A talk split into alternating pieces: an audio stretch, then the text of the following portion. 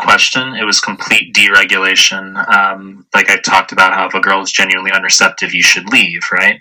Sometimes, um, like if a girl's unreceptive it's not that i it's not that there's a requirement that i instantaneously like dart off in the opposite direction like peace. Like it's not really like that. Like sometimes if a girl comes off unreceptive and i've just been making lots of approaches like it's not that i'm needy and i need to stand there talking to her. It's not that.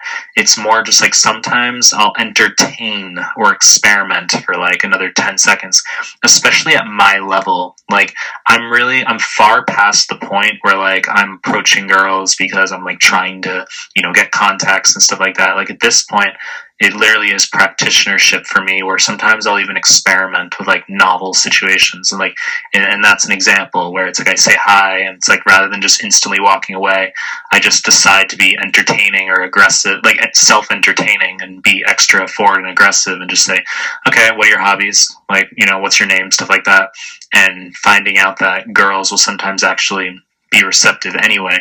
That's how you learn these things. Like sometimes you have to violate your own uh, rules, um, and that that's how things. That's how perspectives evolve. 히말라야 눈더미 같이 쌓인 일들은 히말라야 난 얼마나 더 많이 더위를 해요 사람들은 잊지 않을까 내 이름 세 글자를 덕분에 우린 하루